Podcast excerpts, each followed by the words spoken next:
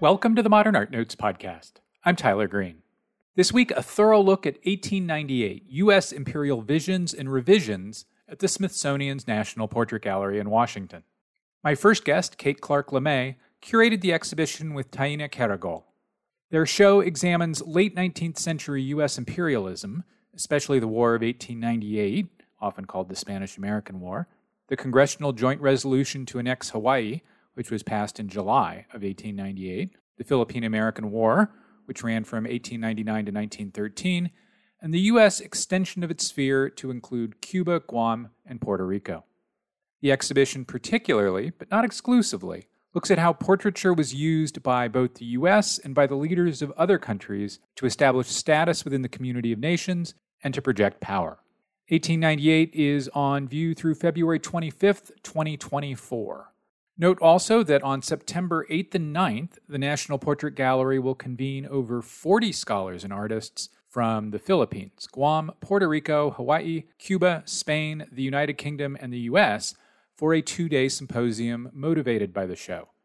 In addition to panel discussions and gallery talks, the event will feature a keynote address by Pulitzer Prize winner Ada Ferrer. All panels in the keynote will take place in the McEvoy Auditorium in the Reynolds Center for American Art and Portraiture in downtown Washington. It's free to attend. To RSVP, visit the show page at manpodcast.com and look for the RSVP link. On the second segment of this week's show, I will chat with Maia Cruz Palileo, one of the artists Taina Caragol features in her essay in the forthcoming catalog for the exhibition. But first, Kate Clarke Lemay, after the break.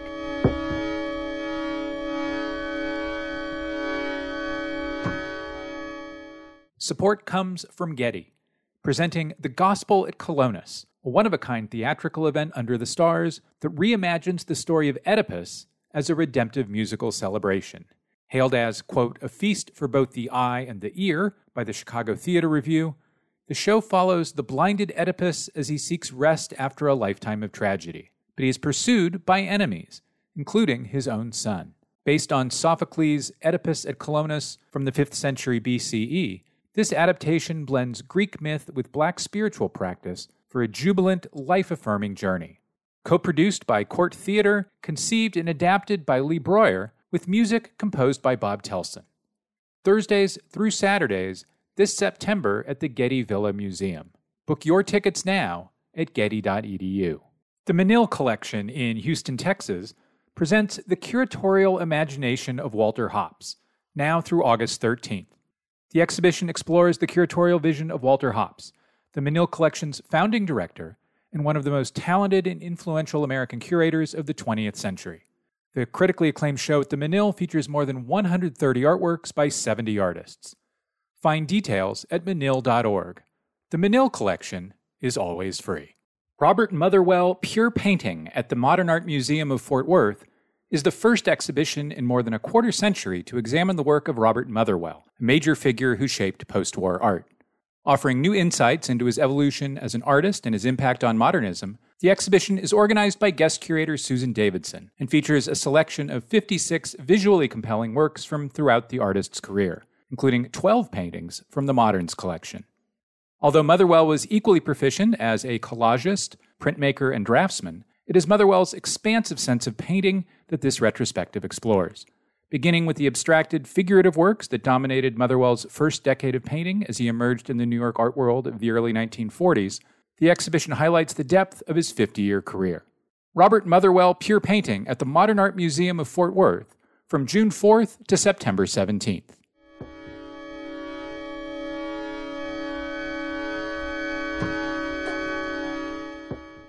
And we're back. Kate Clarke Lemay, welcome to the Modern Art Notes podcast.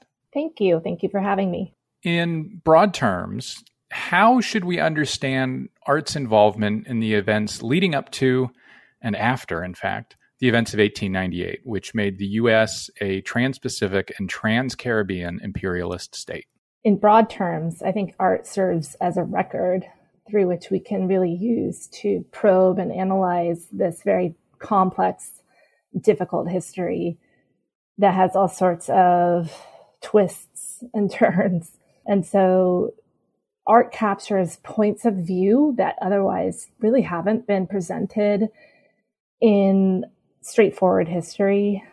You know, it's a real pleasure as a curator when you can use the art as like a primary source document almost to represent an archive that otherwise might not exist. So that's something that Taina Caragol and I, Taina is my co-curator for this exhibition. We were very aware of that when we were curating this, this history. I love that idea that art provides access to ideas that a textual archive might not. Could you put meat on those bones with maybe a couple of examples from the show, paintings or, or other artworks that have ideas within them that maybe are only within them? We have a really interesting muslin circa, you know, 1900 that was made by Amos Bad Heart Bull, who was Hung, Pop, Hung Papa Sioux and he was eight years old at the time of the Battle of Greasy Grass, which is also known as the Battle of Little Bighorn.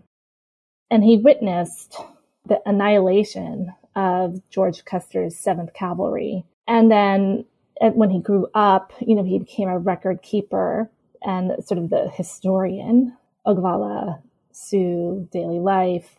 And he also made this historic event, you know, in picture through painting on muslin. And so the gift, I guess, that this muslin, you know, which is from the collection of natural history, the National Museum of Natural History, the gift that it gives us is the point of view of an Oglala Sioux who witnessed, you know, and survived this battle. And we can tell the battle, that narrative through a Native American point of view, through through the object and present it in a way that might kind of, you know, spin that normal narrative of 7th Cavalry, you know, U.S. infantry, very few survivors, that kind of militaristic narrative. We can spin that around. And so that's just one example. And the way that Taina and I curated this, this object was to put a portrait of Sitting Bull on the left and then a portrait of Nelson Miles on the right and it's very powerful to consider how those two portraits were actually made because Sitting Bull, who, who was there during the Battle of Greasy Grass, he did not fight. He was a spiritual leader. He was pursued by Nelson Miles and his followers. They, you know, they left the site and, and moved. They followed the buffalo and they were in Canada, you know, just facing famine when Nelson Miles finally caught up with them and they surrendered. And then they, you know, were imprisoned. So the portrait of Sitting Bull was taken in Fort Randall. And who knows, you know, what, if, if he was, what choices he had in that portrait. If he was given a pipe or if it really was his pipe and the war club that he's also, it's a dance club, not a war club. The dance club that he's holding, if that was his or if it was given to him but we do know by comparison that there's this portrait of Nelson Miles that he actually used for his frontispiece in his autobiography. So we know all about the choices behind Nelson Miles's portrait. And so there's a there's a high contrast of sort of the the flaws, if you will, of portraiture. You know who has choices and how they're represented and who doesn't. And it all these three these two characters are sort of you know, connected through this major event, which was the greatest defeat of the American military before the Philippine American War. This is such a great example for so many reasons. And so I'm going to ask about two of those reasons. First, what does Intermountain encounter in, in the 1880s and 90s have to do with American imperialism and the creation of a trans Pacific and trans Caribbean empire?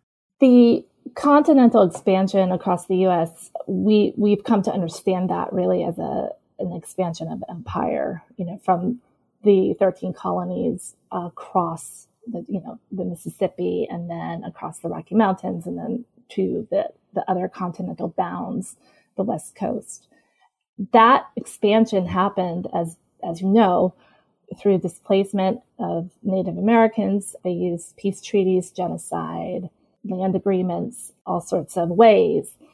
And it's very fraught history. But Taina and I were very adamant that we needed to represent that history because many U.S. generals, like Nelson Miles, you know, they climbed the ranks of the professional army during the, the so-called Indian Wars of the 70s, 80s, 90s. And then they later applied this knowledge in the various arenas of the War of 1898. And then, of course, in the subsequent Philippine American War. So of the 30 US generals that fought in the Philippine American War, 26 of them had climbed the ranks in their military careers through the Indian Wars. As an historian of early United States California, I know that even goes back to the early 1850s, that army history in far western North America. One of the things this exhibition, this project, which of course includes a wonderful catalog that will be out soon, includes is a interrogation and in, in many ways a revision of the Smithsonian's own institutional history. That Amos Bad Heart Bull work you mentioned a moment ago is even more specifically in the collection of what is now called the Department of Anthropology at the National Museum of Natural History. What is the institutional history that you are interrogating and revising? And how important was that to your conception of this entire project?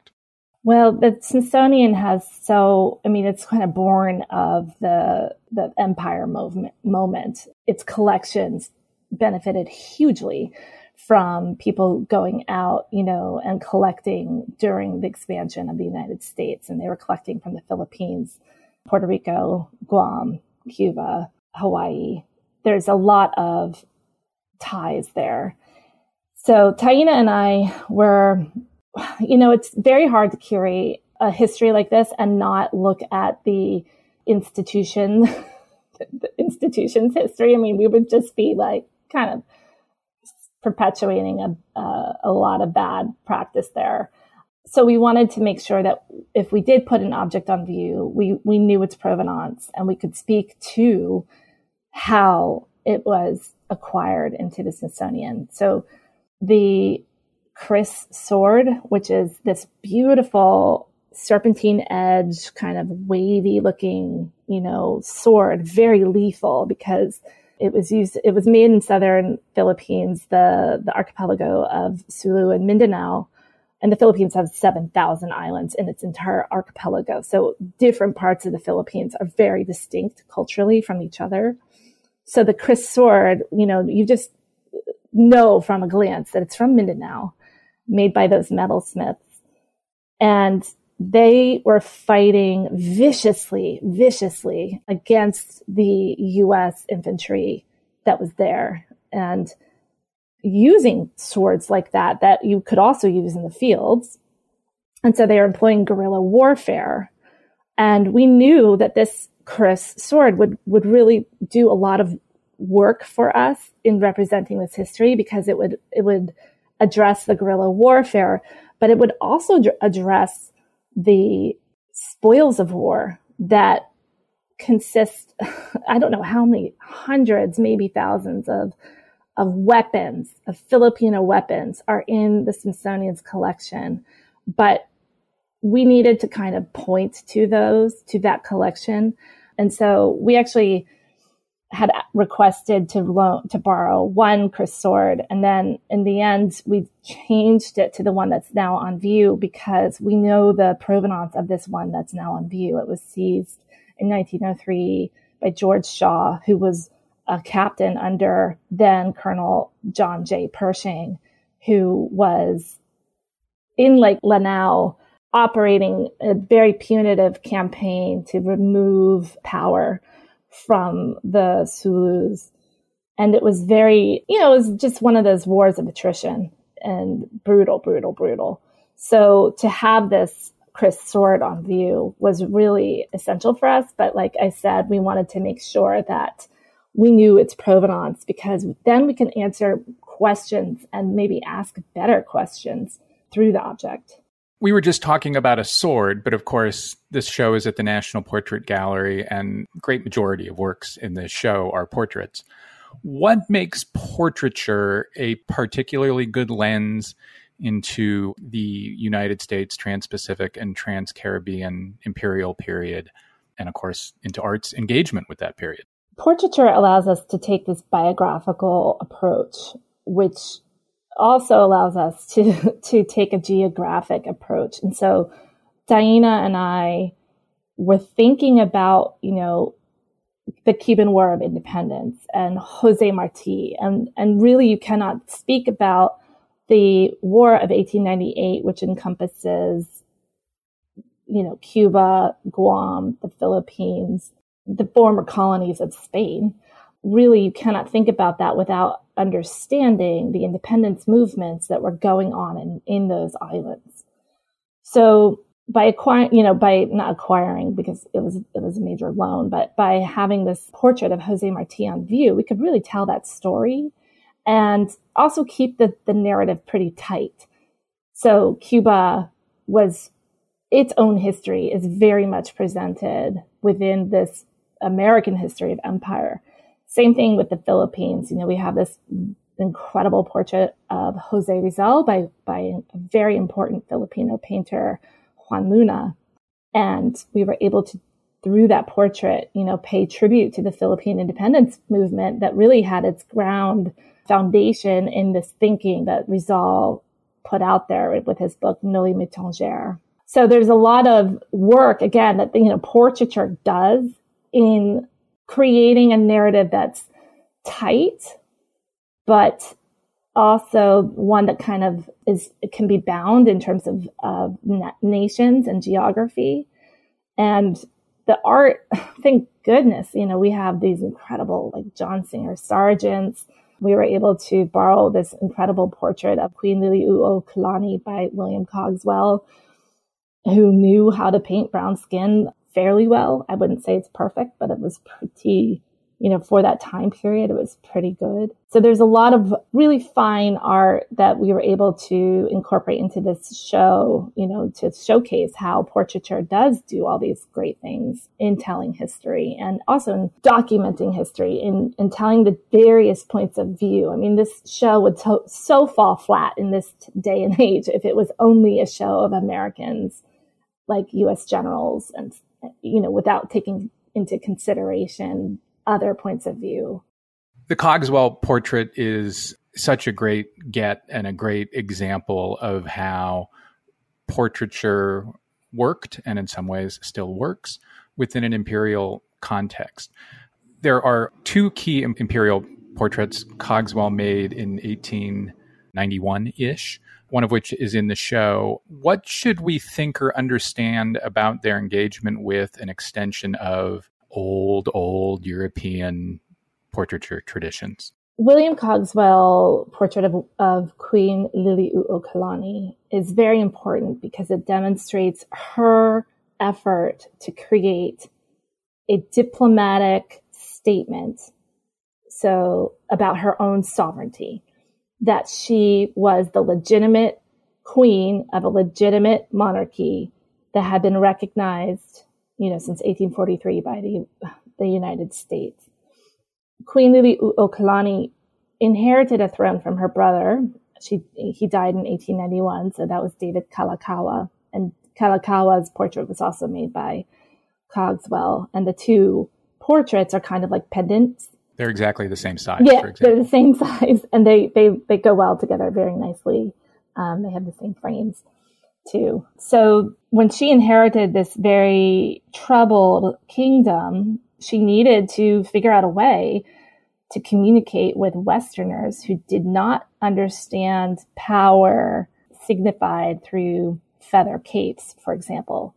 The ahu ula is a feather cape that Native Hawaiians and the ali'i, the highborn Native Hawaiians, symbolized power. It symbolized prestige, respect, leadership. Those feather capes, we, you know, with, with some training, we understand what they mean.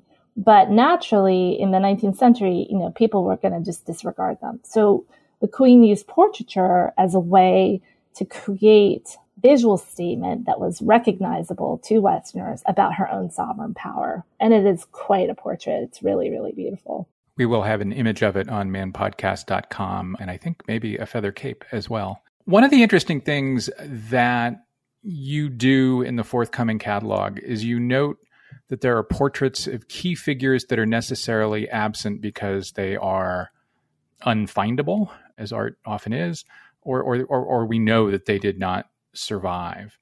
First, why is that? What are some of the reasons, surely related to imperialism, that representations of certain figures are no longer known or no longer with us?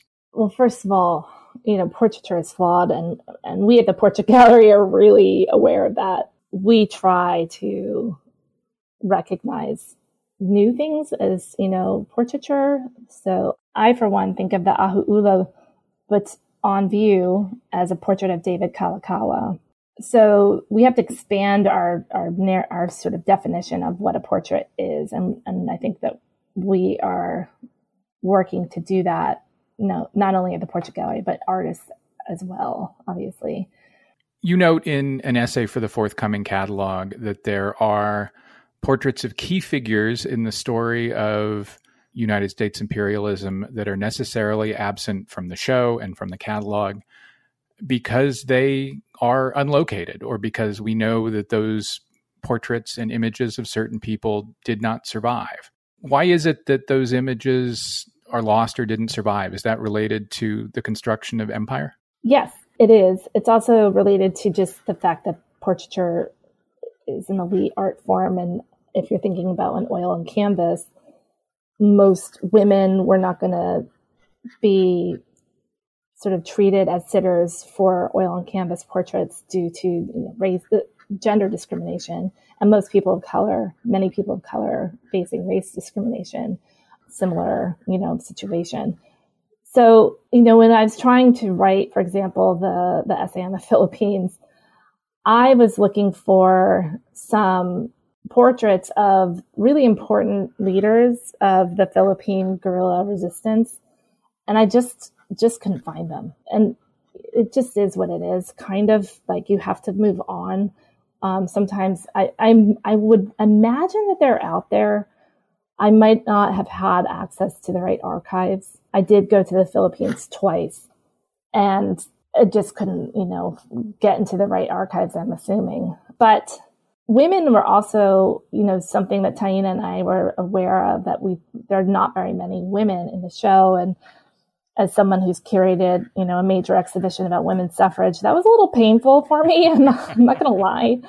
Women's representation is so important but we we had to go with so a portrait of uh, Jane Addams by George DeForest Brush from 1906. That's that's you know uh, like 25 by 18 or something. It's it's not huge, but because she's she it's such a beautiful portrait and she's wearing this scarlet sort of overcoat, you know, it it makes an outsized presence for itself. So the few portraits that we do have of women like the Queen Liliuokalani portrait, which is the major sightline of the show. I mean, they do a lot of work for for the representation of women, and I am happy about that. A little earlier, you mentioned that in especially this day and age, it no longer and never should have suffices to present portraits or stories related to the military heroism of the imperial nation. But those are here in this show, and you address them critically. And so I wanted to kind of raise an example of how you present the familiar, but present it within a revisionist construct. So early on in the project, you represent the globalization of American empire as being substantially a naval project listeners have no doubt already noticed that Hawaii and the Philippines are not adjacent to California, for example. There is a picture here uh, from the Army and Navy Club in Washington, D.C., that I think raises what I'm raising rather directly. What is that work and what work do you do on it? Yes, that is the Battle of Manila Bay, May 1st, 1898, by Ildefonso Sanz y Domenech. And so Sanz was a medical officer on board of the Spanish fleet trapped in Manila Bay when George Dewey and his white Asiatic fleet steams over from Hong Kong, traps the Spanish fleet, and then with outstanding firepower, sinks every last one of them of those ships and like takes tea, you know, in between rounds of lobbing lobbing shells at them. The interesting part to me about this painting is that it depicts the crumbling Spanish Empire, but from a Spanish point of view. And, you know, the ships from Spain, they're listing, they're smoking, there's, you know, in the process of sinking, they're disorganized, they're kind of clumped together, smoke is billowing out of them. Whereas the US ships are armored, they're covered with steel, they are proudly flying flags of the United States. The first ship, which is the Olympia, which was the flagship of, of George Dewey, who was a Commodore at this point, you know, it shows that it's the flagship with his uh, with the one star and a blue flag, and they're all very rigorously lined up. They're in this kind of radical diagonal line that cuts across the picture plane, and it's kind of this wonderful encapsulation of you know empire on one hand versus sort of disorder and weakness on the other hand and I think, you know, Phil Kennicott in his review in the Washington Post, he took this painting and he just ran with it because he he loved the the way in which it presented these paradoxes, you know, of of the strong versus the weak. And and Taina and I were kind of pleased because we hadn't really thought about this painting in particular in those ways. But when people visit, you know, your your exhibitions, it's just so nice to see what people actually stri- what strikes them that maybe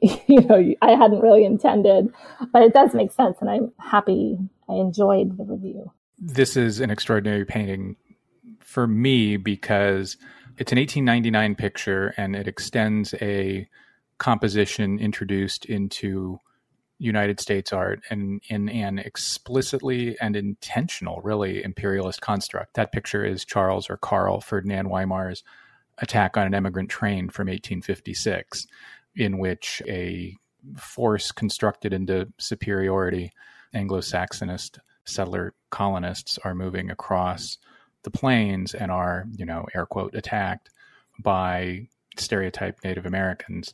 It's the exact same composition that we see here in Manila Bay.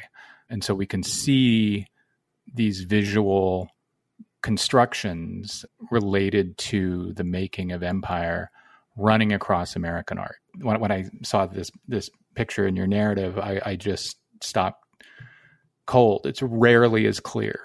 Ideology presented in paint is rarely as clear as it is here, which is pretty exciting back to portraiture, one of the most striking works in the show is a work of an ultimate United States power player painted by an ultimate United States power artist. It's a portrait of Henry Cabot Lodge by John Singer Sargent. It's from 1890. Why is it here? Which is to say, why Lodge and why Sargent?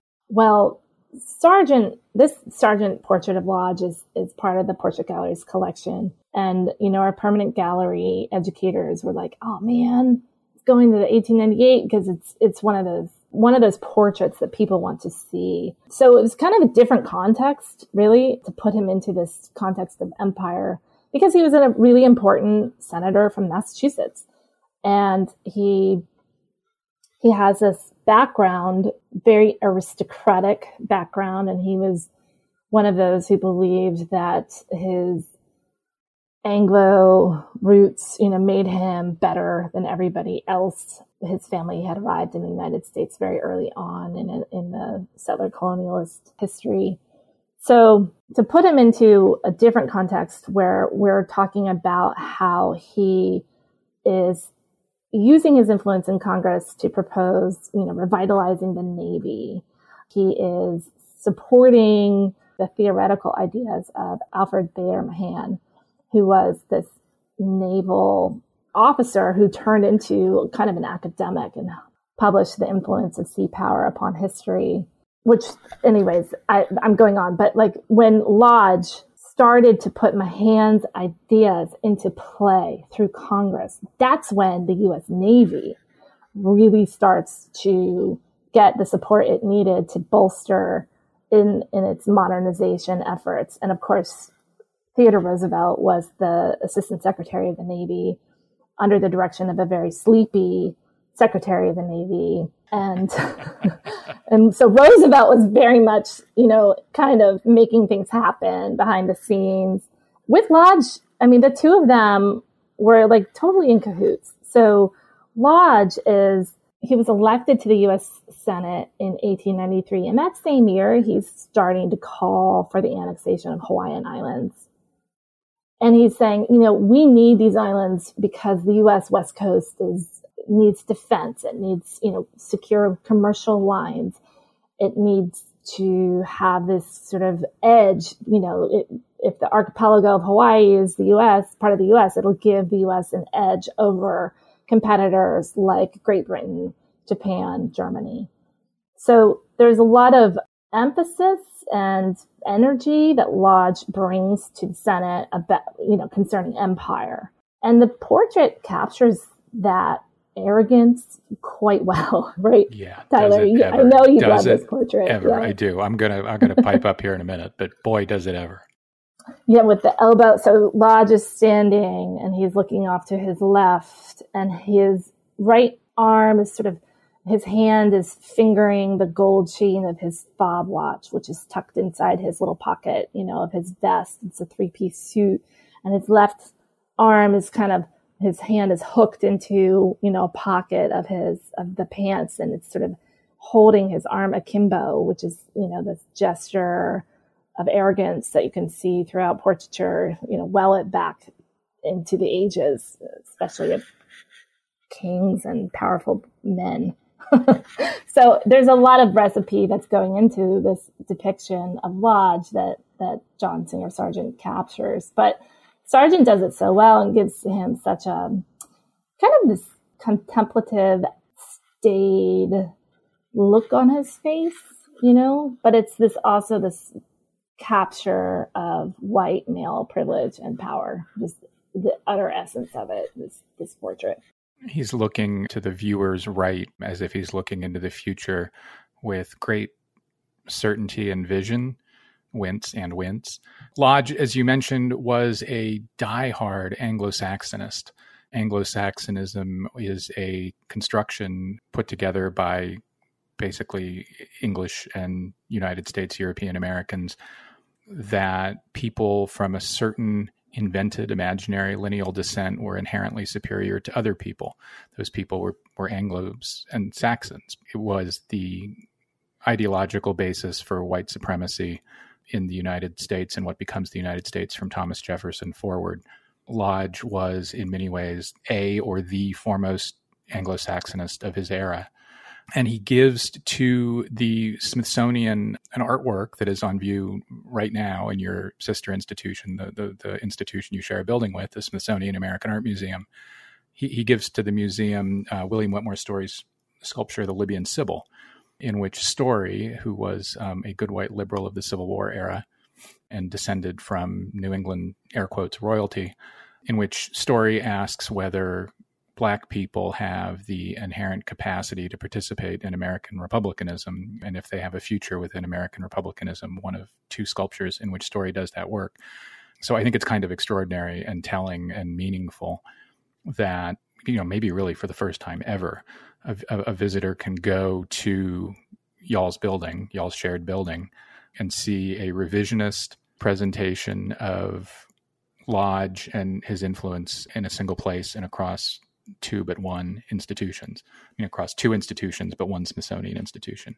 We have been talking about Sargent and, and Grand Manner portraiture, but there's an entire section of the show here on other kinds of objects, specifically kind of more consumer culture objects, in, in ways in which consumer culture uses and extends portraiture.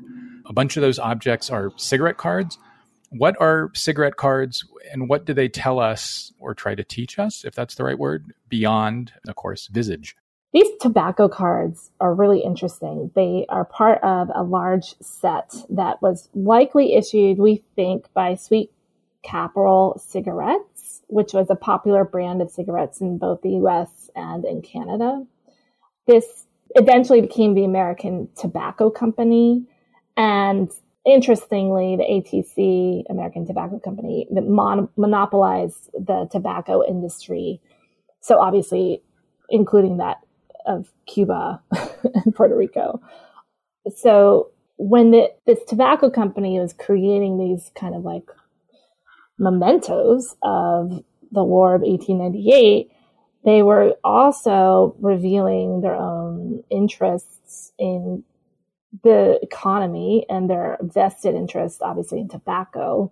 I think the US interest in Cuba were like 30 million by the end of the 19th century. And Cuba remains this, you know, obviously highly contentious topic in terms of diplomacy. But for the longest time in the 19th century, because slavery in Cuba was not abolished until 1886, certain senators himself wanted to annex the island, others did not, and it, it became this kind of push pull, you know, within U.S. politics around slavery.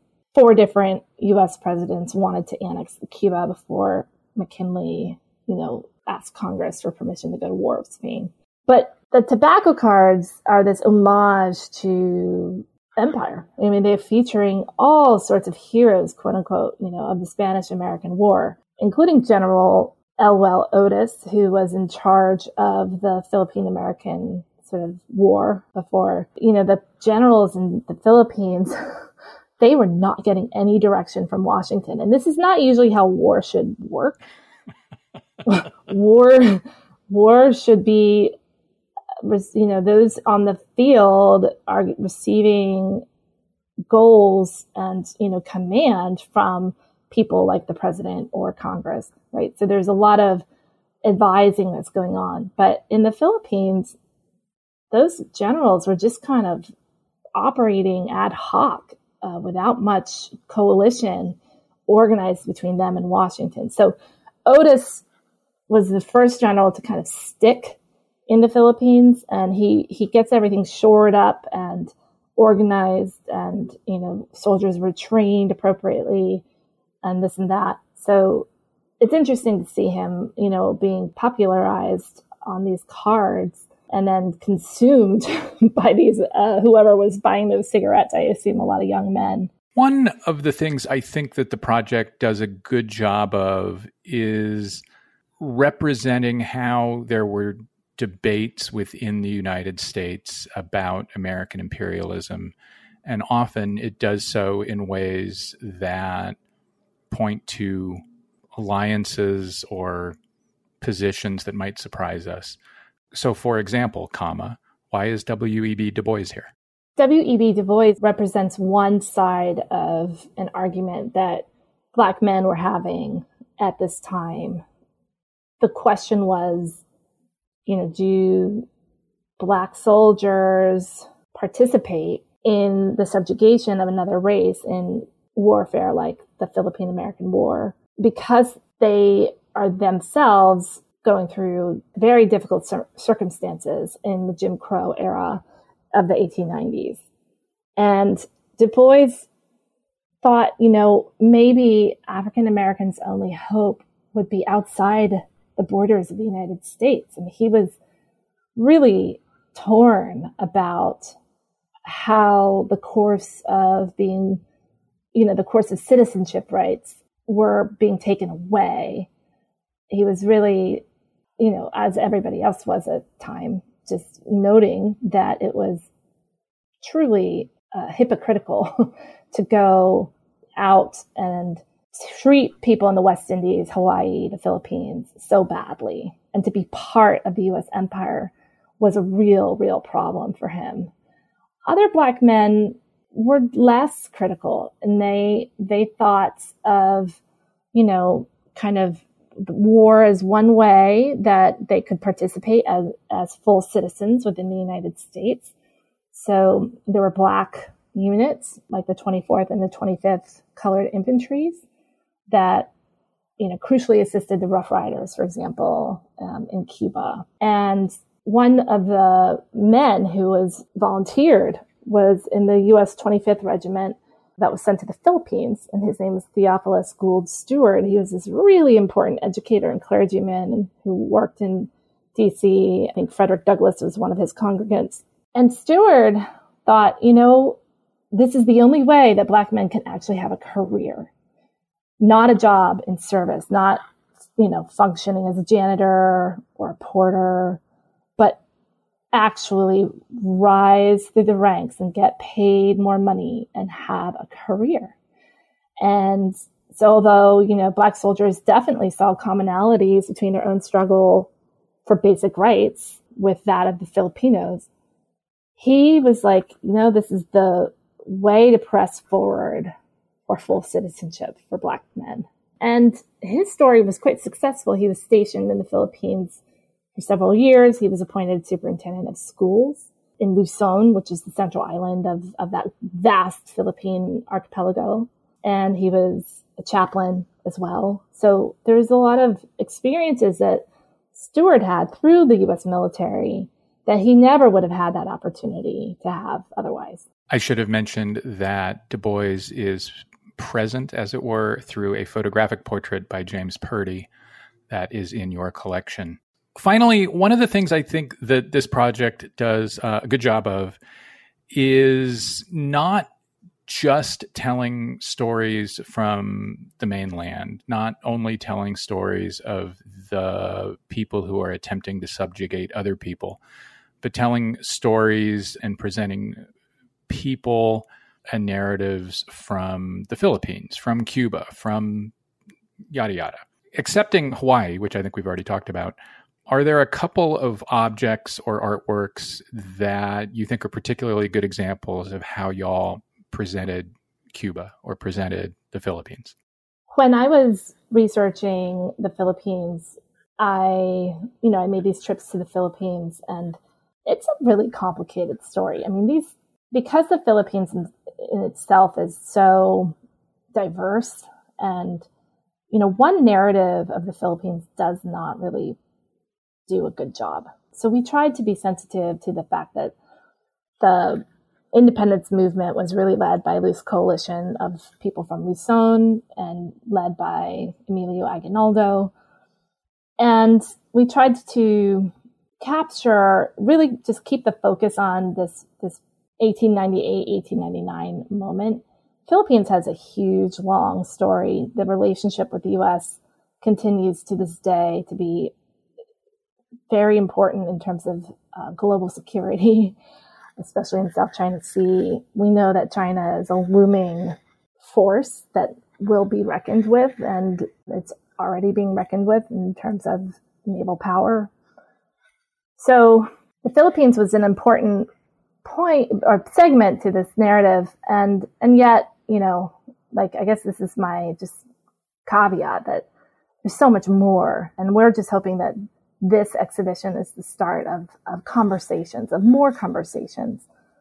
One portrait that we were able to borrow is of Felipe Agoncillo, who was a really interesting lawyer who advised Aguinaldo. And he advised Aguinaldo to broker with the US to actually, you know, come to some kind of diplomatic agreement when Aguinaldo surrendered in 1901.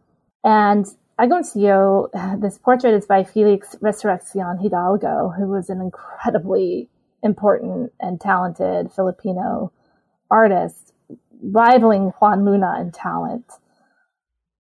This portrait of Agoncillo by Hidalgo depicts a very dignified man, you know, who, like Henry Cabot Lodge, has a fob, a, a gold watch hanging on a fob chain.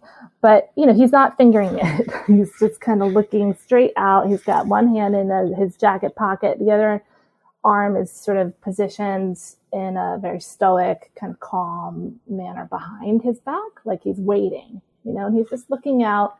He's got this kind of pencil thin mustache and his hair is parted in the middle. And the expression on his face is one of calm expectancy. He's just waiting for something.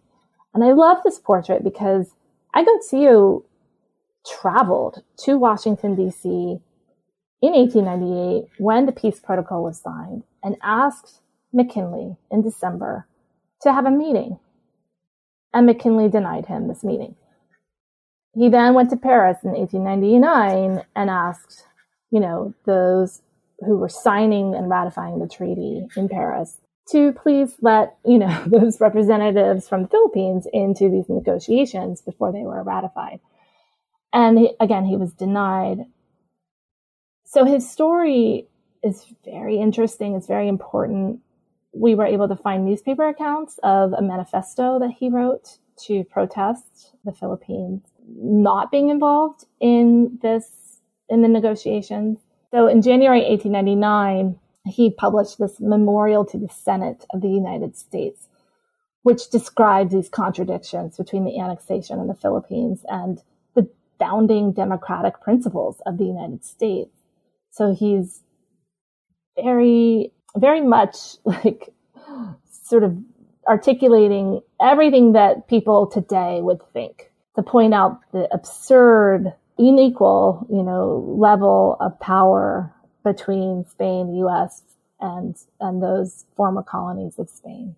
One last thing I wanted to say is that Agoncillo was pictured in a group portrait, as well as Juan Luna and representatives from Cuba and Puerto Rico. And I just want to point out their names. It was Eugenio Maria de Hostos and Eugenio Carlos.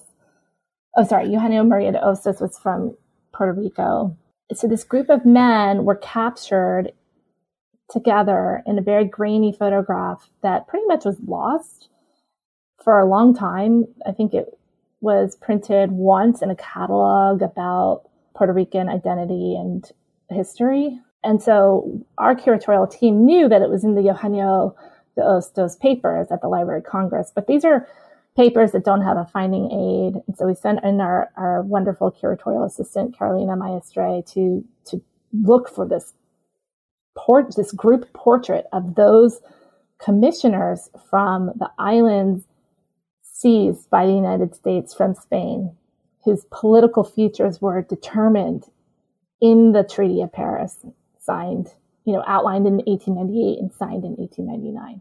And this group came to the US asking to be heard, and they were denied. So Carolina found this very grainy reproduction of a reproduction, right? of a port of a group portrait. And we were able to put it on view and the contrast in terms of how this group of men was commemorated versus how the group of men who signed the peace protocol were commemorated it's astounding. So you have the signing of the peace protocol between Spain and the United States, August 12, 1898, by Theobald Chartran from 1899, hanging in the White House in President, the current president's, well, in, sorry, it's hanging in the White House in the president's private office on the second floor. And we tried to borrow it for the show, but for all sorts of logistical reasons, it just wasn't possible. But the contrast between that big portrait that's like 63 by 83, I mean, it's a very large group portrait with this tiny reproduction of a photograph that's like, you know, five by seven inches.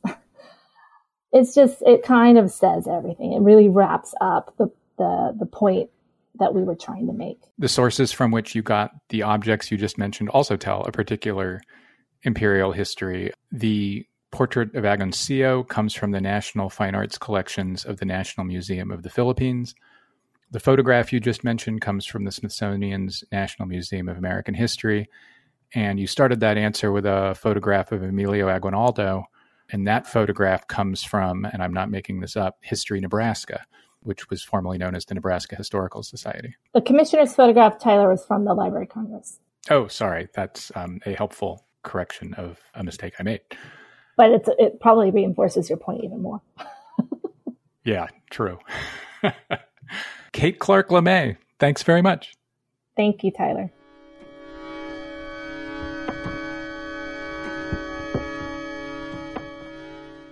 Now open at the Museum of Contemporary Art Chicago Gary Simmons' Public Enemy is the first comprehensive career survey of the work of multidisciplinary artist Gary Simmons.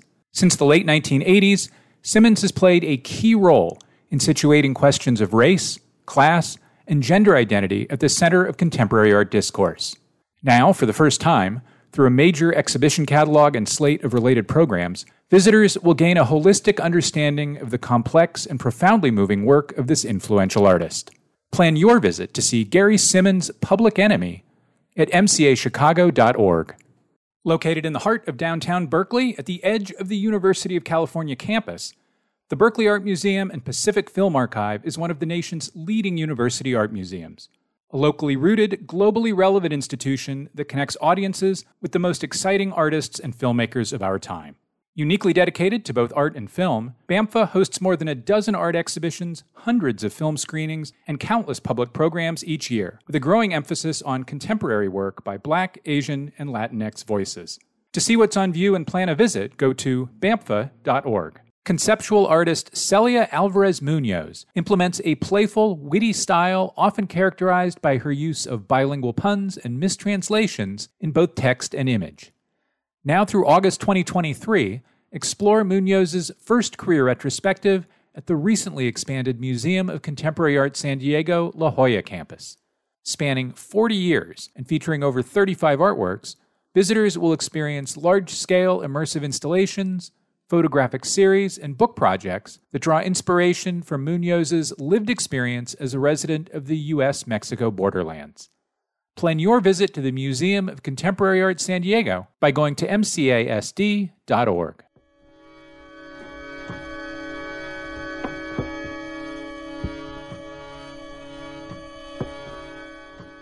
Welcome back. My next guest is Maia Cruz Palileo. Their work often addresses their family's arrival in the United States from the Philippines, as well as the colonial relationship between the two countries. Palileo is one of the four artists whose work Caragol addresses in the forthcoming 1898 catalog.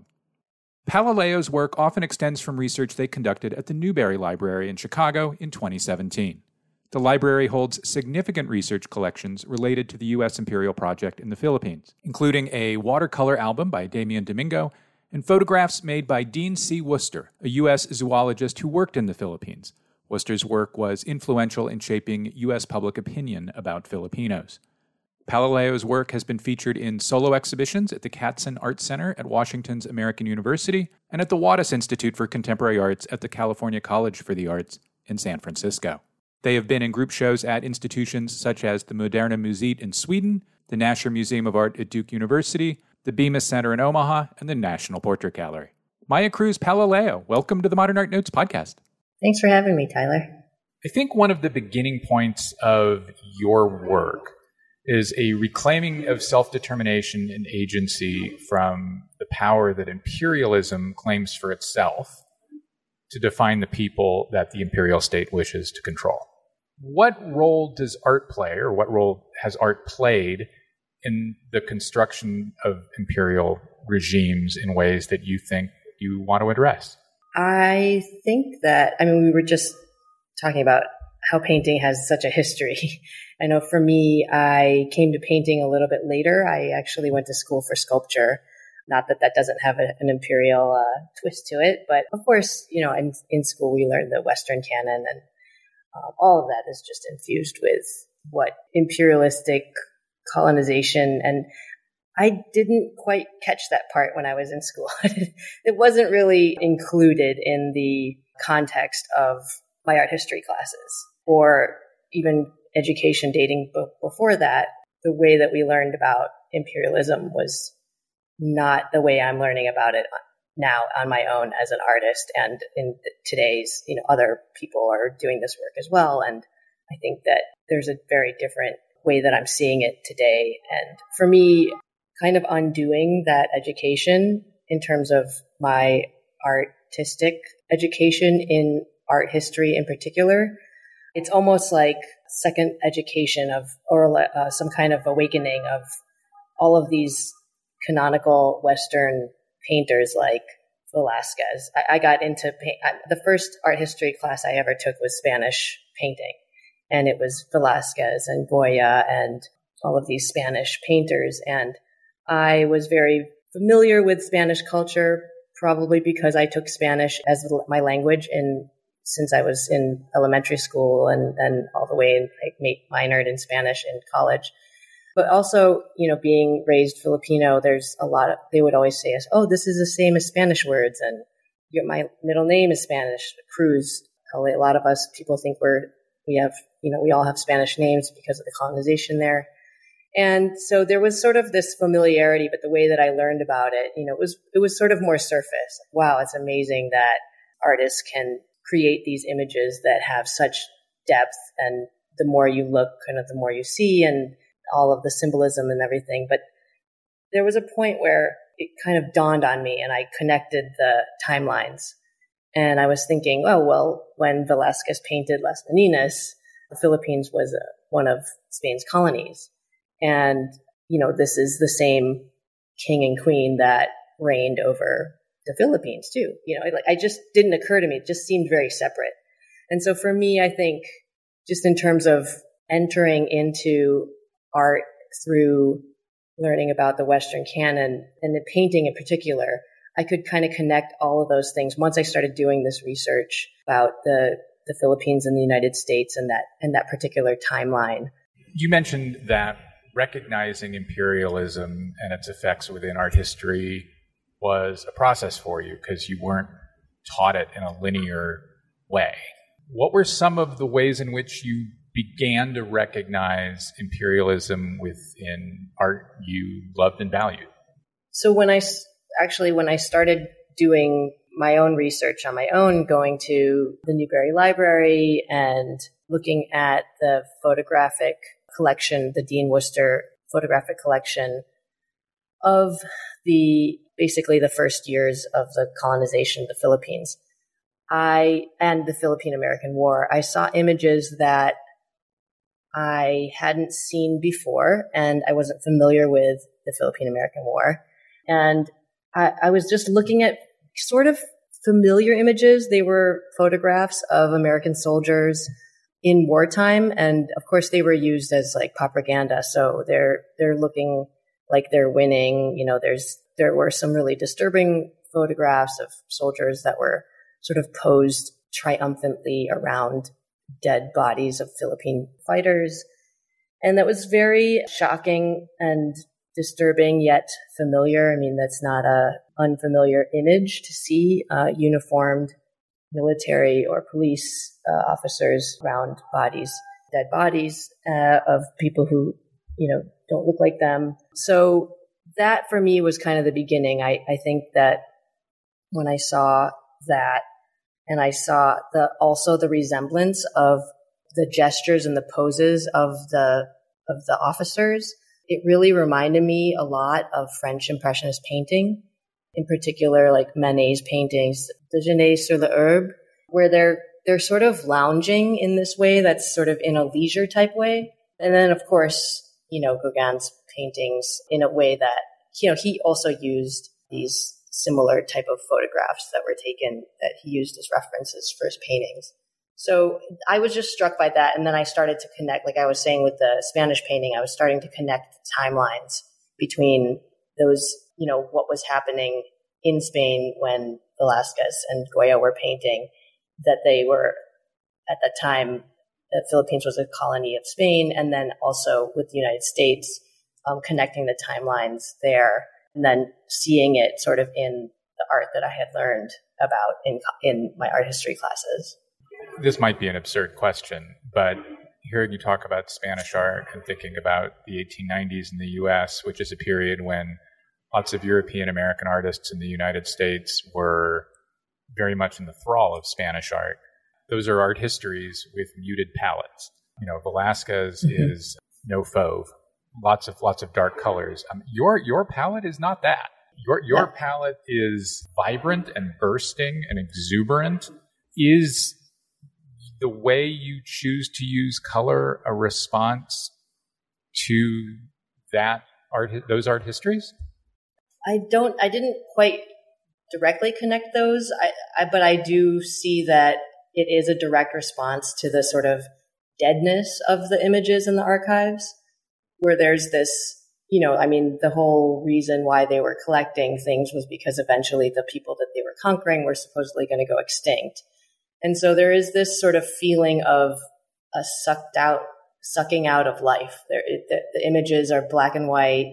They're so dehumanized, even just in the ways that at the time, which is actually interesting that you're saying that that, that Spanish painting was a uh, influence because I I think that the way that these photographs were taken were probably also influenced by art historical images, you know, and and that's kind of an interesting thing too because how did they how did these governmental officials like decide how to they were going to frame and, and compose these photographs and they might seem really haphazard but they're very intentional and they're a lot of the images that I saw in a lot of these photographic archives are very set up. You know, sometimes you'll even see, you can even see some, like the clothes of the of the people that they're taking photographs of because they wanted them to be bare chested.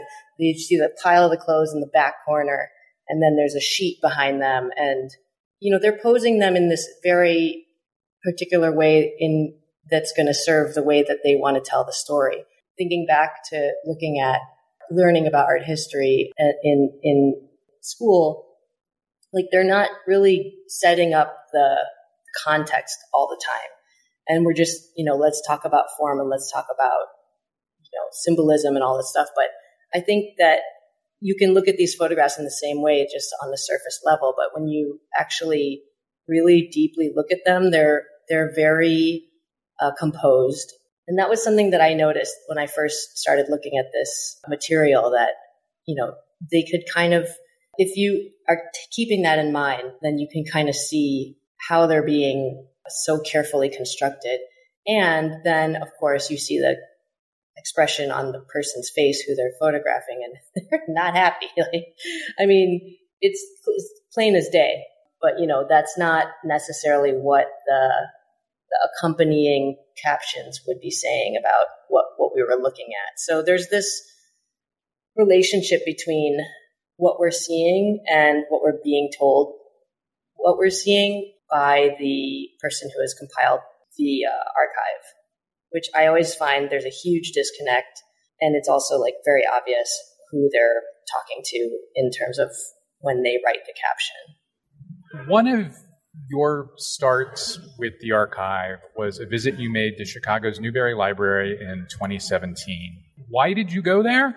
And what did you find there? And was any of it surprising?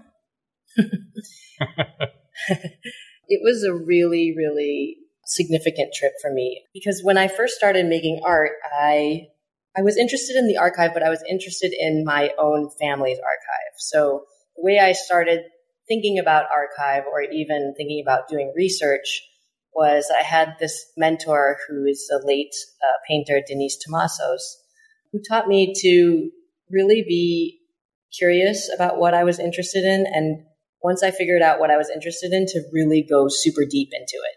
So at the time when I met, had met her, I was, you know, thinking about memory and loss and grief, and particularly in my family, because I had lost my mom when I was a teenager. She passed away very suddenly.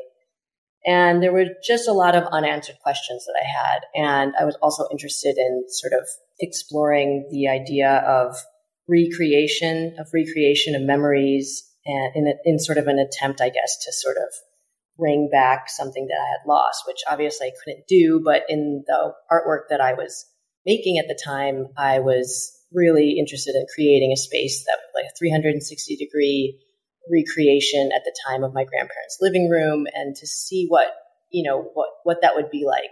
It was really important to me that everything was handmade or was authentic. Like I pretty much collaborated with my grandmother who was still alive at the time. And I asked my family to bring, to send me all of their photographs of that particular place. And in that process, I ended up amassing a lot of our family photographs archive, basically videos. And I had already had that stuff too, because after my mom passed away, our family moved out of the house that I grew up in, and I ended up just sort of taking all that stuff. So, and being sort of a custodian of it, um, and it, it informed my work. And so I kind of just did the same thing that I knew that I was doing with my family archive, which was at some point, the family archive, I, I got more curious to see what, you know, what was beyond that. Because the earliest materials that I had from my family archive were baby pictures of my parents who were born in 1947. So I just wow. became curious, like what, what was before that? Where's, you know, I don't have access to my grandparents' archives. I don't have access to my great grandparents' stuff. So I just became curious, like, well, what happened before 1947?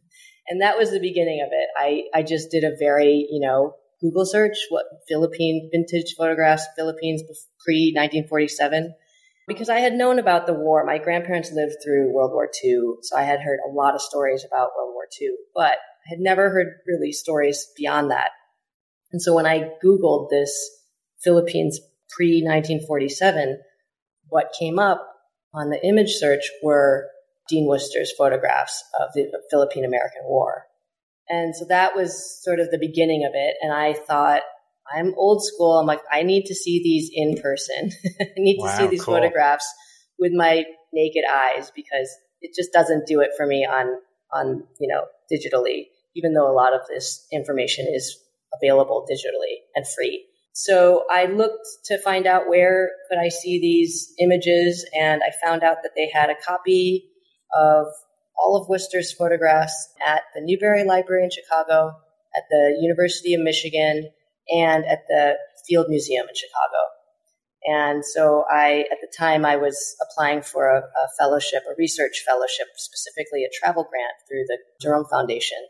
And so I, you know, proposed it and, uh, and I got the travel grant. So I decided to go to Chicago partly because it seemed like both, you know, Chicago Field Museum and Newberry Library both had the, the photographic collection, but the Newberry Library also has a lot of other uh, additional, like a ton of Philippine material that I was also interested in looking at, which were an original watercolor album by Damian Domingo, who is a painter in the Philippines, like in the 1820s. He didn't live very long, but he was an important figure. And then there was also folklore, Philippine folklore I was reading by Isabelo de los Reyes, who was sort of like a revolutionary figure in the Philippines during the time of the Philippines Revolution. So I, I really didn't want to only look at the American point of view. I really wanted to see documents of stories and these paintings by Filipinos and and sort of all of that informed the research that I did. And it was totally mind blowing that, st- and then I was also able to sort of explore their collection and I, you know, I looked at other manuscripts and things like that. But the other thread that I was also looking at at the Newberry Library was that I had been invited by uh, Olana House, which is Frederick Edwin Church's house where he lived, which is upstate New York near the Hudson River. And I had been invited to, they do this program where artists do a tour. So it's called Artists on Artists. And at the time, there was a, a show up by Teresita Fernandez, which was a great show.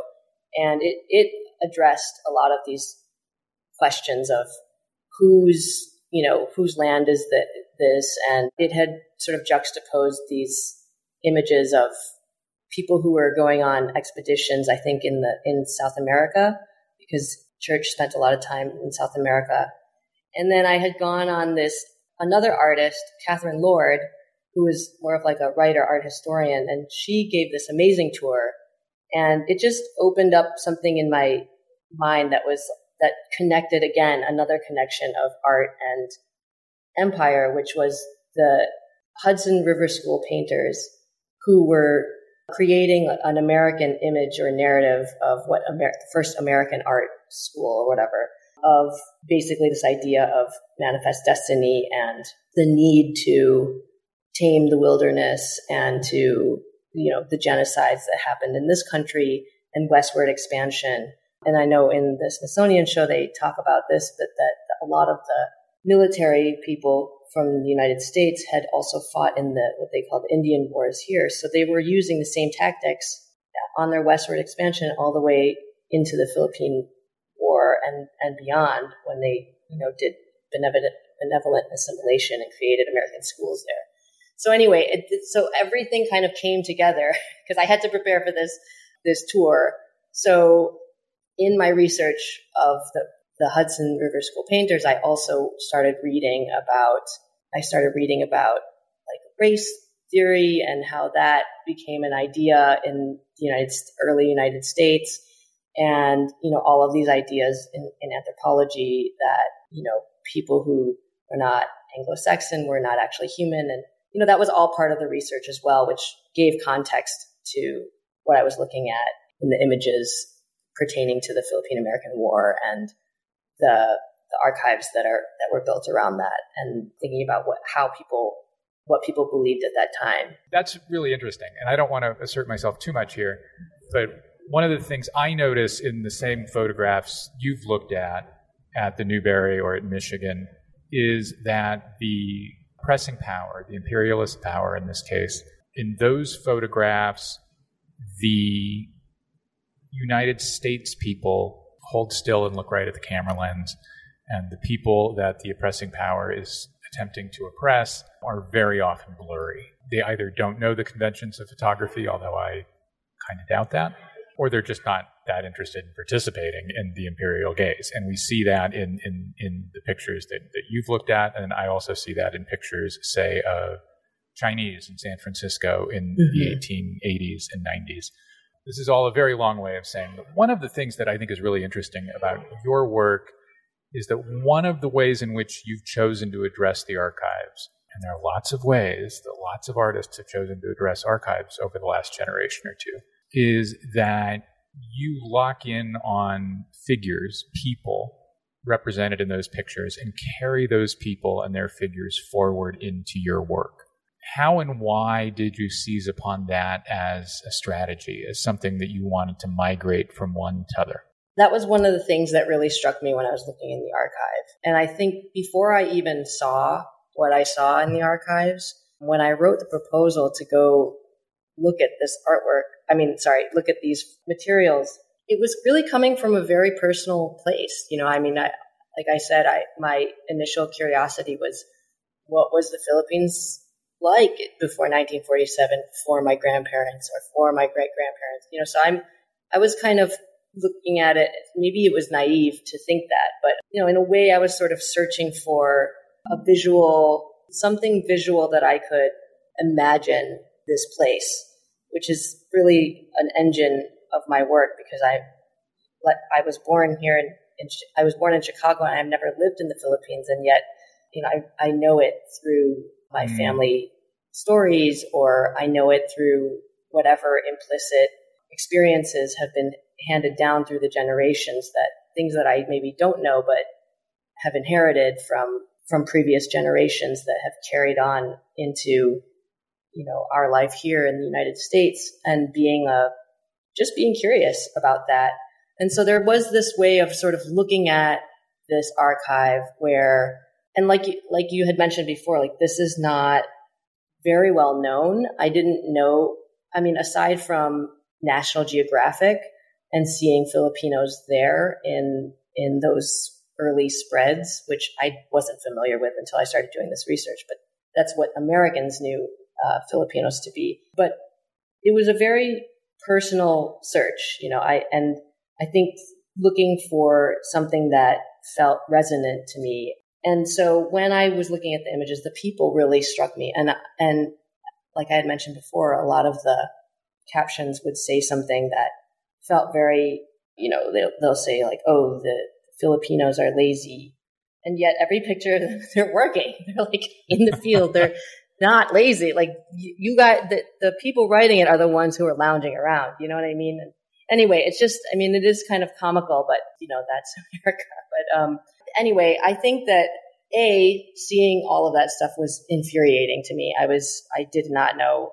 I mean, I think like something that is not really talked about. You know, we look at a lot of images online and on Instagram and stuff, but I think when you're in a research institution, it, when you're in an actual institution, brick and mortar institution, and you're around all the stuff that they have and you're around mm. the structures that they build to hold the stuff, like it is really physically, energetically intense. And I had that experience in Chicago. I had that experience at the Newberry Library and the Field Museum.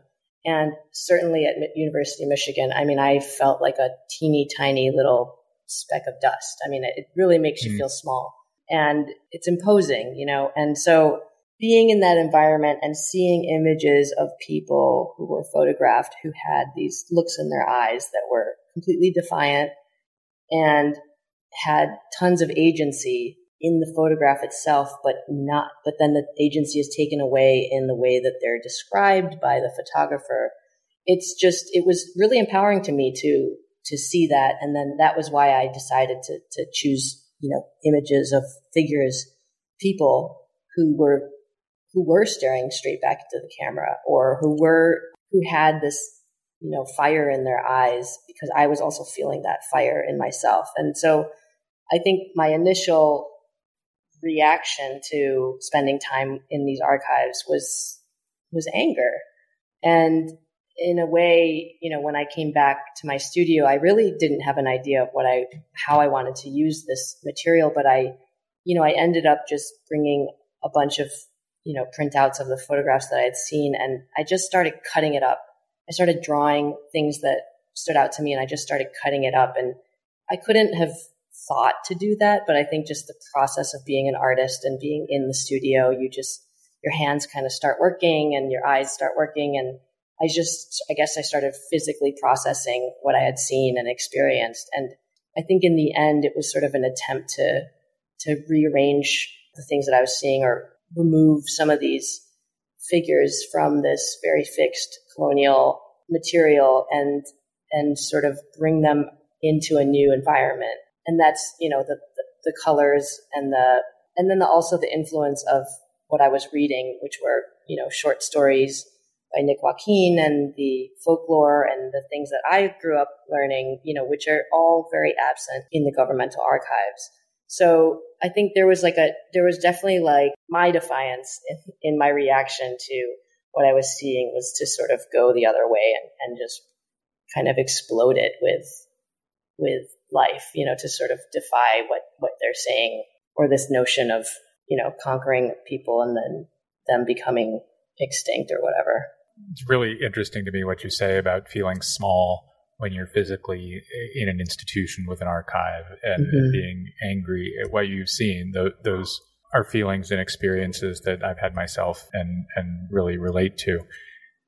Do you think there is a relationship or maybe even like a straight line between those experiences and those feelings and the way in which portraiture has been really important within your oeuvre, even even frequent within your oeuvre? Oh, definitely. I mean, one of the things that I was thinking about from that that Newberry Library experience was that I wasn't quite ready to jump into the American, the governmental photographs just yet, or the war, the war photographs and stuff. I didn't want to see that right away. So I spent the first week just looking at Damian Domingo's paintings. And, you know, for all the institutional like stuff that you have to, you, you think you might have like lots of rules and, and, and things like that. Actually, at the Newberry, the experience for me with Damian Domingo's paintings was very, very intimate. I was able to handle the, the artworks. I could spend as much time as I wanted to with it. And it was just one to one. And that is very rare. I mean, I think, you know, you see a lot of art, but they're, they're at a museum, they're behind a frame. But this was like a really extended period with these physical paintings. And that is a different, I had never had that kind of experience before. And, you know, in those research places, they have the, they have the, you know, they have the cotton, cotton gloves, but they also have the magnifying lenses and things like that. So it's like, was like hovering over, you know, magnifying, lensing all the spots, you know, and, you know, he had, he, the way that he painted these the subjects in his paintings, which was a costume album, which was, which was painted for a foreigner, like commissioned for a foreigner. And, and it was basically Filipinos in different cost, in like native costume, but they were all people that were, that he knew. I think they were from his, you know, immediate community. And the way they were painted was just really like the way I always describe it is like loving, lovingly detailed. And they were just exquisite paintings. And, you know, there would, they were at sometimes there might be somebody crying and there would be tears on the face that were silver leafed, or there would be gold leaf on the embroidery of the of the shirt that someone would be wearing. And it was just so such a great way to enter into the archive? Because for all the you know feeling small and anger stuff like there's also things that that are accessible that i mean it's i think it's the only watercolor album that exists of his in the world. So it, that that was really special to me. And i think after having spent time with that those works and then switching over to these sort of haphazard anthropological you know measuring your skull type of photographs where people literally had numbers on their chests, you know, or their shoulders. It was a total sort of shock to see that the way that the people in those photographs were treated after having spent time with these paintings.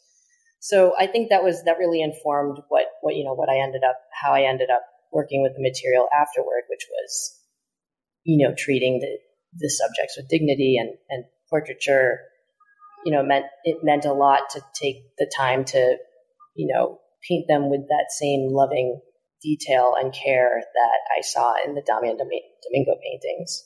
I am curious about the ways in which or whether the development of your palette and the way you construct pictorial space is related to the intensity with which you've been looking at the archives we've been discussing. So if, if, if somebody, and we'll have a link to this on, on manpodcast.com, mm-hmm. somebody goes to your website and clicks on the painting tab, they will find a single page of the last 10 or 11 years of your paintings. Mm-hmm. And as you scroll from the bottom to the top, the paintings are getting brighter, the brushwork is getting denser, the compositions are getting denser. In mm-hmm. all ways, intensity is increasing is there a relationship between the way the palette intensifies and pictorial space and all that intensifies and your embedding yourself, as it were, in this archival work? I think so. I, I think that there definitely has been a more denseness of the work has started to kind of crop up. And I, I think that the, in the beginning with the sort of more family archival stuff, it was sort of I guess I was thinking about painting in this way that there were certain stories that were told over and over again. For example, stories about my father and his his siblings and the kind of trouble they got into that my grandma liked to tell me the same stories over and over again. And they were kind of like vanilla and I loved hearing them, you know, but they were mm. they were always sort of, you know, G rated. You know, they were like kid stories, I guess. And as I got older, I really wanted to know more. I wanted to know what would, I mean, she did tell me sort of more gory stories about her experiences with Japanese soldiers during the war and sort of evading really horrible things like getting raped, which was what was happening to young women like her, girls basically. And, and people, you know, I just recently learned that one of my great grandfather, uh, my great uncles was tortured and killed in the in World War II by the Japanese soldiers. And so anyway, I, I do hear those stories too, but there was something about hearing the same stories over and over again that that I felt like, okay, well, once I started learning more about the context of you know these stories, I started to wonder what they weren't telling me, and what you know, thinking about oral histories in general, and whoever's telling the story, you know, they have full full control of what they want to embellish or what they might want to remove or withhold from the story. And so I think, you know, in the beginning, I was thinking like these sort of like the people or the places, certain areas of it would be sort of thicker in terms of paint application. And maybe the color was a little faded because it was a, an image of the past. And then there would be parts that were literally just kind of more of a wash and, and sort of washed out. And, and that was kind of from looking at family, old family photographs where you know, if you put, you take a picture in the flash and your fingers in front of the flash, there's a big dark spot. Like there's just parts that are just erased. So I was thinking about those mm. erasures and the comparison of a, a, a part of the painting where paint is really built up and then other part where the paint is just really a wash or it's just the ground of the painting.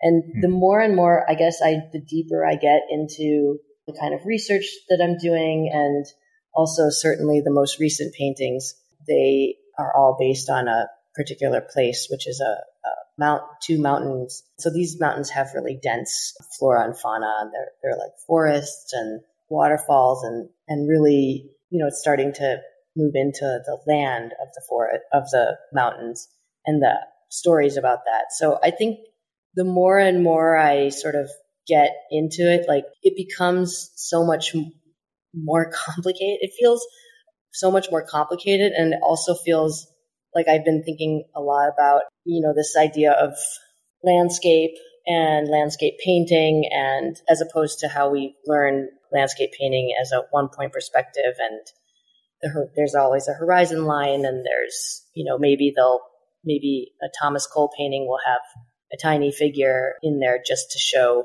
either that this figure is, is about to get extinct or just a, a, a way to show scale and show how actually large the landscape that we're looking at is in relation to the, the figure in the painting. And so, like all of those things I've been thinking about, and, and panoramic paintings where uh, they were sort of used as entertainment and they had this sort of linear travel vibe to it, you know. So I've been thinking a lot about those, I guess, genres of painting and really just thinking about the whole painting as not having a hierarchy instead of dividing it in the middle where there's a horizon, the sky, and the land, where it's so, it's almost like so dense that there's no central figure and there's no differentiation between even the human beings or the plants or animals in not the most almost. recent. What's that? Not almost. Oh yeah, not not almost. I mean, you, you totally get there yeah, yeah. That that's kind of where it's been going, and I and I think about that in terms of like I had mentioned a lot of the a lot of the things that I or or the things that exist in the in the archive really have this like I said deadness to it, and a lot of the work most recent body of work about these two mountains that they're they're they're mountains that have lore about them and locally and I had heard about these stories about the the mountain that looks like a sleeping person and that there's a spirit that lives there who has a name and you know all of the things that you hear about if you you know you're local to that area you kind of know these things and then the other mountain is a spiritual mountain where many people go to pilgrim pilgrimages and none of that was evident in the particular uh, photo album that I was looking at which was uh, mm. from a botany school that was at the base of the of one of these mountains. And I actually, when I came back from Michigan and, and I started talking to people who I have a mentor who's a Filipino auntie who is, you know, teaching me about Filipino spirituality. And she had been already talking to me about this place. And I found images of it in the archive. And that's, that's what kind of sparked this last body of work because, you know, it's like this mix of what I've learned through all these different sources. And it's, it's just fascinating to me. And, and I think, I think that's one of the things that is starting to sort of grow in the work. You know, I sort of feel like I'm moving away. I don't feel as shocked and angry anymore looking at these images. And, and it, and it was really important to me to like paint a, a portrait or a face. But also there's also something about keeping it maybe more opaque or mysterious and unreadable that is, has been interesting to me lately, thinking about that. Finally, we've been talking about painting because you oh. make a lot of paintings, but you have also used the collections we're talking about, specifically the collections at the University of Michigan's Museum of Anthropological Archaeology. Whoever named that museum should be shot. You've used collections from that museum in sculptural installations. What, if anything, for that matter, changes when you migrate your address from two dimensions, paintings, to three dimensions, sculpture and installation? In recent years, I've sort of returned to sculpture. I guess I, I, I mean, I, I studied. Add you got your MFA in sculpture. Uh, yeah, I, so I studied sculpture in my MFA, and then I sort of just full on switch to painting. I think the thing that just keeps coming up in terms of, you know, not only what I'm learning from doing the research in the archives and also interrogating these historical materials is that one thing I, I feel very strongly, and I had mentioned this like physically in physical form as well, is that, you know, the, the institution wants to have a very strong voice and sort of a one overarching narrative. And that feels definitely stifling. It's not the experience that I've had just in my life. And I think that in the paintings as well as in the sculptures and the installations, there is a multiplicity that is happening simultaneously. And, you know, thinking about not only the materials in the archives or the way that institutions sort of present them in this one sort of one monolithic narrative, but also in the materials that I'm using and in the paintings, you know, also thinking about time and, you know, time being more of a cyclical or palimpsest type of layering experience.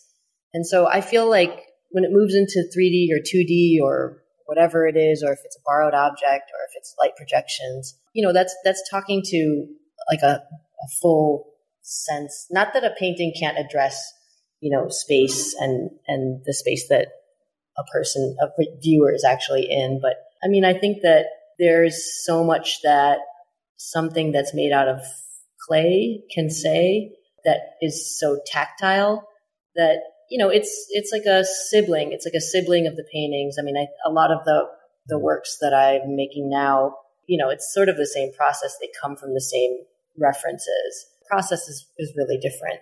So i think that yeah i think there's just a sort of expansion of the work right now and the multiplicity of what it can be and, and you know in particular bringing in the object from university of michigan. You know that was i think sort of similar to my reaction when i was painting you know looking at the images and, and sort of being struck by a particular gaze or a look that uh, a figure had in in a, a photograph and i would decide that i would want to make a painting about that. Similarly, you know, spending time in the anthropological archives where it's all objects, there is definitely that that really had an effect on me too, and I and I wanted to bring that into the, the most recent exhibition at Monique Meloche, and you know, part of it was just wanting the whole exhibition to be immersive. So I was working on a large scale.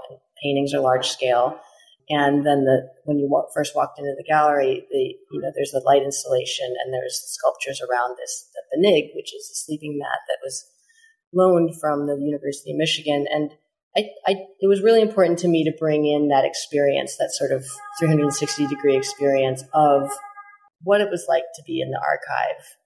Of course, it's different because I'm making a, a show with sculptures and paintings and things, but but I wanted the viewer to sort of have an embodied experience because I think that's it's really what this is all about is our embodiment, you know, walking through the world. And for me at least, you know, there's not just one answer of what that's like, you know, who or or this idea of identity, which I think is it's in the work, but it can be like a slippery slope in I think in in art of like identity and the work. It's in the work but it's not that's not it. That's not the only thing. So i think yeah just a sort of expansion and sort of folding in more materials and sort of creating a, an immersive space was were, were ways that i thought maybe i could bring that in that gallery show was up this past spring. It was titled mm-hmm. Days Later Downriver. We'll have a link to it on the show page on manpodcast.com. Maia Cruz Palileo, thanks very much. Thanks so much, Tyler.